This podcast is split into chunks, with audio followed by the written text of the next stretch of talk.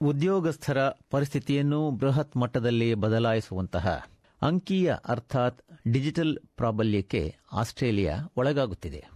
ಆದರೂ science, technology, engineering ಮತ್ತು mathematics ವಿಷಯಗಳನ್ನು ಶಾಲೆಗಳಲ್ಲಿ ಆರಿಸಿಕೊಂಡು ಓದುವ ವಿದ್ಯಾರ್ಥಿ ಸಂಖ್ಯೆಯಲ್ಲಿ ಸತತವಾಗಿ ಇಳಿಮುಖವಾಗುತ್ತಿರುವುದರಿಂದಾಗಿ ಮುಂದಿನ ತಲೆಮಾರನ್ನು ಅಂಕೀಯ ಭವಿಷ್ಯ ಅರ್ಥಾತ್ ಡಿಜಿಟಲ್ ಫ್ಯೂಚರ್ಗೆ ತಯಾರು ಮಾಡಲು ಆಸ್ಟ್ರೇಲಿಯಾ ಕುಶಲಿ ವಲಸಿಗರನ್ನು ಕರೆತರಲು ವಿದೇಶಗಳ ಕಡೆ ಗಮನಹರಿಸುವ ಅಗತ್ಯವಿದೆ.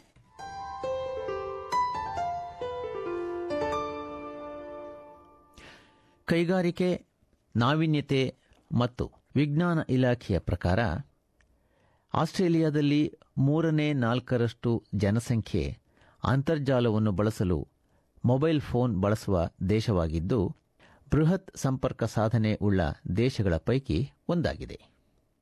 ಲೆಕ್ಕಪತ್ರ ಸಂಸ್ಥೆ ಪ್ರೈಸ್ ವಾಟರ್ ಕೂಪರ್ಸ್, ಪಿಡಬ್ಲ್ಯೂಸಿ, ಸರ್ವತ್ರವಾಗಿ ಬೆಳೆಯುತ್ತಿರುವ ತಂತ್ರಜ್ಞಾನವು ಉದ್ಯೋಗಸ್ಥ ಜನಸಂಖ್ಯೆಯನ್ನು ಬೃಹತ್ ಪ್ರಮಾಣದಲ್ಲಿ ಬದಲಾಯಿಸಲಿದ್ದು, ಮುಂದಿನ ಎರಡು ದಶಕಗಳಲ್ಲಿ ಪ್ರಸ್ತುತದ ಉದ್ಯೋಗಗಳಲ್ಲಿ ಶೇಕಡ ನಲವತ್ತ ನಾಲ್ಕರಷ್ಟು ಕಾಣೆಯಾಗುತ್ತವೆ ಎಂದು ಭವಿಷ್ಯ ನುಡಿದಿದೆ.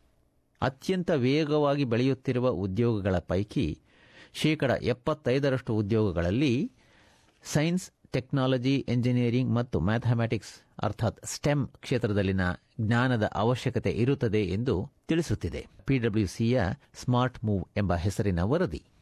ದೇಶದ ಮೇರು ಮಾಹಿತಿ ಸಂಪರ್ಕ ಹಾಗೂ ತಂತ್ರಜ್ಞಾನ ಸಂಸ್ಥೆ ಎಡಬ್ಲ್ಐಎ ಅಂಕೀಯ ಯುಗದಲ್ಲಿ ತಂತ್ರಜ್ಞಾನವು ನಮ್ಮ ಆರ್ಥಿಕ ವ್ಯವಸ್ಥೆ ಪರಿಸರ ಮತ್ತು ಸಮಾಜವನ್ನು ಸಂಪೂರ್ಣವಾಗಿ ಮಾರ್ಪಾಡು ಮಾಡುತ್ತಿದೆ ಎಂದು ಹೇಳಿದೆ ಎಡಬ್ಲ್ಐಎದ ಮುಖ್ಯ ಕಾರ್ಯನಿರ್ವಾಹಕ ಅಧಿಕಾರಿ ರಾಬ್ ಸ್ವಿಟ್ಸ್ ಪ್ಯಾಟ್ರಿಕ್ ರವರು ಹೀಗೆ ಹೇಳುತ್ತಾರೆ We know for a fact that the world is going digital first and it is literally changing everything in our personal and professional lives. The digital we're seeing is increasingly embedded into everything. There's a phrase called Internet of Things, which means that over time, more than 100%, there's a greater than 100% penetration of mobiles.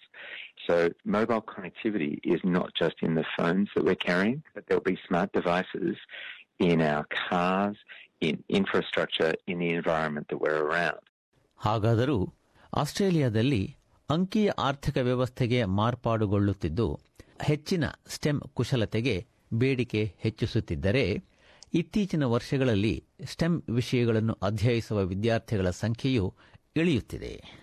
And what we've seen is that a study of each of the Australian states and territories from 1992 to 2012, so over a 20 year period, found that the total number of Year 12 students increased by around 16%, but the participation rates for most science and math subjects they fell by around 7% for sciences and by 11% for mathematics. While we don't have a target, it's clear that this is an area that should be growing the World Federation of Engineering ಆರ್ಗನೈಸೇಷನ್ಸ್ನ ಅಧ್ಯಕ್ಷೆಯಾಗಿ ಆರಿಸಲ್ಪಟ್ಟಿರುವ doctor Marlene Kanga ಅವರು, ನಮ್ಮ ಭವಿಷ್ಯದ ಉದ್ಯೋಗಗಳ ಪೈಕಿ ಶೇಕಡ ಎಪ್ಪತ್ತೈದರಷ್ಟರಲ್ಲಿ ಉನ್ನತ ಮಟ್ಟದ ತಂತ್ರಜ್ಞಾನ, ಯಂತ್ರಗಳು ಮತ್ತು ಪ್ರಕ್ರಿಯೆಗಳ ಜತೆ ಪರಸ್ಪರ ಕ್ರಿಯೆಗಳ ಅಗತ್ಯವಿರುವಾಗ ಕೆಲವೇ ಒಇಸಿಡಿ ದೇಶಗಳ ಪೈಕಿ ಒಂದಾದ ಆಸ್ಟ್ರೇಲಿಯಾದಲ್ಲಿ ಸ್ಟೆಮ್ ವಿದ್ಯಾಭ್ಯಾಸಕ್ಕೆ ಒಂದು ಅಧಿಕೃತ ಯೋಜನೆ ಇಲ್ಲದಿರುವುದರ ಬಗ್ಗೆ ಕಳವಳ ವ್ಯಕ್ತಪಡಿಸಿದ್ದಾರೆ.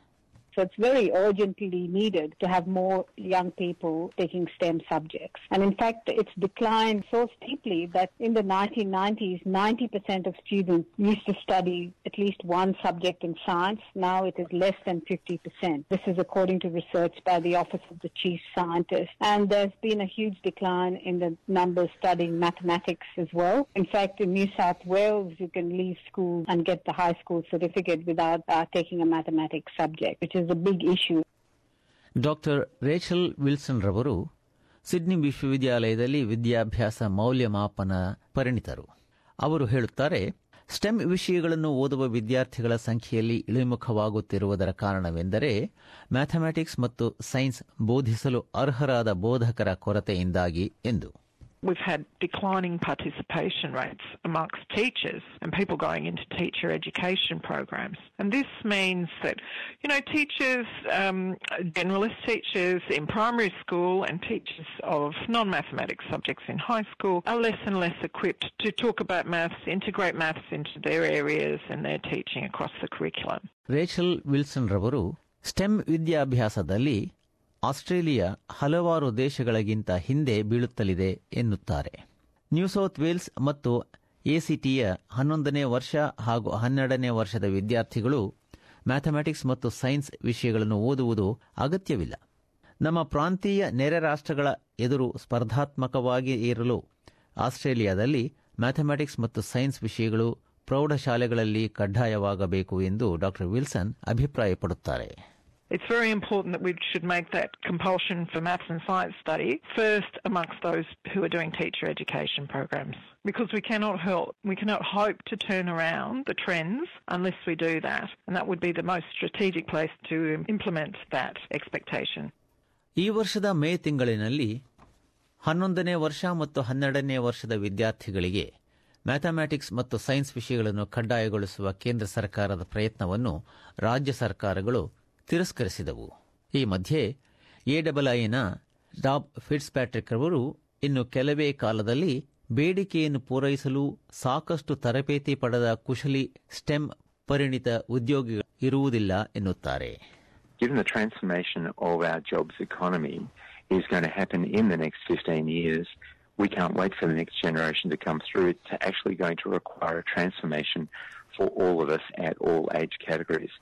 ಈ ಕುಶಲತೆಯ ಅಭಾವದಿಂದಾಗಿ ಆಸ್ಟ್ರೇಲಿಯಾ ಬೇರೆಡೆ ಈ ಕುಶಲತೆಗಾಗಿ ಗಮನ ಹರಿಸಬೇಕಾಗುತ್ತದೆ ಎಂದು ಫಿಟ್ಸ್ ಪ್ಯಾಟ್ರಿಕ್ ಹೇಳುತ್ತಾರೆ We as an economy and talking with the government structurally need to think about broader skill sets and how we, in the short term perhaps, bring in skills from overseas to help accelerate the learning and capability in Australia. Doctor Marlene Kanga ಅವರು engineers Australia ಸಂಘಟನೆಯ ಮಾಜಿ ರಾಷ್ಟ್ರೀಯ ಅಧ್ಯಕ್ಷೆ ಆಗಿದ್ದವರು. ಗಣಿಗಾರಿಕೆ ಕ್ಷೇತ್ರದ ಉನ್ನತಿಯ ಅವಧಿಯಲ್ಲಿ ಕುಶಲಿ ವಲಸಿಗರು ಮಾಡಿರುವ ಗಮನೀಯ ಸೇವೆಯ ಅರಿವು ಅವರಿಗಿದೆ. Australia graduates around 6,000 engineers each year, and this um, number has remained flat for about the last 30 years. It hasn't changed. Uh, but the demand for engineers and engineering qualifications reached a high of 22,000 in the mining boom period. So we continue to see this flow of migrants. And this is what is helping Australia's economy because while our domestic uh, students aren't increasing in the STEM areas, uh, we have an uh, increasing number of migrants wanting to come to Australia. ಅಂಕೀಯ ಭವಿಷ್ಯತ್ತಿಗಾಗಿ ಅಗತ್ಯವಾದ stem ಕುಶಲತೆಯ ಪ್ರಾಮುಖ್ಯತೆಯನ್ನು ಗುರುತಿಸಿ ಕೇಂದ್ರ ಸರ್ಕಾರವು ಮಕ್ಕಳು ಮತ್ತು ಯುವಜನಾಂಗವು ಹೆಚ್ಚಿನ ಸಂಖ್ಯೆಯಲ್ಲಿ ಈ ವಿಷಯಗಳನ್ನು ಅಧ್ಯಯಿಸುವಂತೆ ಆರಂಭಿಕವಾಗಿ ವ್ಯಾಪಕವಾದ ಕಾರ್ಯಕ್ರಮಗಳಿಗೆ ಅರವತ್ತೈದು ಮಿಲಿಯನ್ ಡಾಲರ್ಗಳ ನೆರವನ್ನು ಮುಡಿಪಾಗಿ ಇಟ್ಟಿದೆ. ವಿರೋಧ ಪಕ್ಷವಾದ ಲೇಬರ್ ಕೂಡ ಚುನಾವಣಾ ಪ್ರಚಾರ ಕಾರ್ಯದ ಸಮಯದಲ್ಲಿ ಸ್ಟೆಮ್ ಬೋಧಕರಿಗಾಗಿ ಕೇಂದ್ರ ಸರ್ಕಾರದ ವೇತನಗಳನ್ನು ಪ್ರಸ್ತಾಪಿಸಿತ್ತು. ಆದರೆ ಡಾ ರೇಚಲ್ ವಿಲ್ಸನ್ ರವರು, ಆಸ್ಟ್ರೇಲಿಯಾಕ್ಕೆ ಏನು ಬೇಕಾಗಿದೆ ಎಂದರೆ ಅಂಕೀಯ ತಂತ್ರಜ್ಞಾನ ಪ್ರಭಾವದ ಯುಗದಲ್ಲಿ ಇತರ ರಾಷ್ಟ್ರಗಳ ವಿರುದ್ಧ ಸ್ಪರ್ಧಿಸಲು ದೀರ್ಘಕಾಲದ ಯೋಜನೆ ಅಗತ್ಯವಿದೆ ಎಂಬುದಾಗಿ. We want to get teachers doing maths and science first. We want to have a long term plan so that we expect all students to complete maths and science over, say, in the next 10 to 15 years. Now, that will put us in a position where we are no longer a very unusual case internationally. Because at the moment we are. Most countries have an expectation that students complete maths for high school graduation, and many of them also um, expect science. So, you know, we've got a lot of catch up to do. ರಾಷ್ಟ್ರೀಯ ವಿಜ್ಞಾನ ಸಪ್ತಾಹ ಅರ್ಥಾತ್ national science week August ಹದಿಮೂರರಿಂದ ಇಪ್ಪತ್ತೊಂದರವರೆಗೆ science, technology, engineering ಮತ್ತು mathematics ವಿಷಯಗಳಲ್ಲಿ ಚಟುವಟಿಕೆಗಳ ಮತ್ತು ಘಟನಾವಳಿಗಳ ಬಗ್ಗೆ ಅನ್ವೇಷಣೆ ನಡೆಸುತ್ತಿದೆ.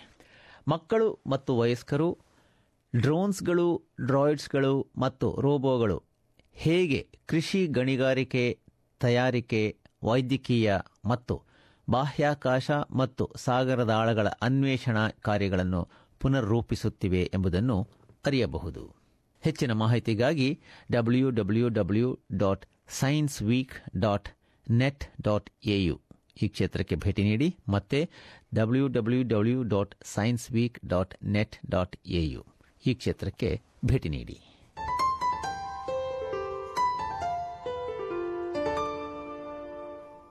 ಇದುವರೆಗೂ ಸ್ಟೆಮ್ ವಿಷಯಗಳ ಪ್ರಾಮುಖ್ಯತೆಯ ಬಗ್ಗೆ ಎಸ್ಬಿಎಸ್ ತಯಾರಿಸಿದ ಸುದ್ದಿ ಚಿತ್ರಣವೊಂದನ್ನು ಕೇಳುತ್ತಿದ್ದಿರಿ.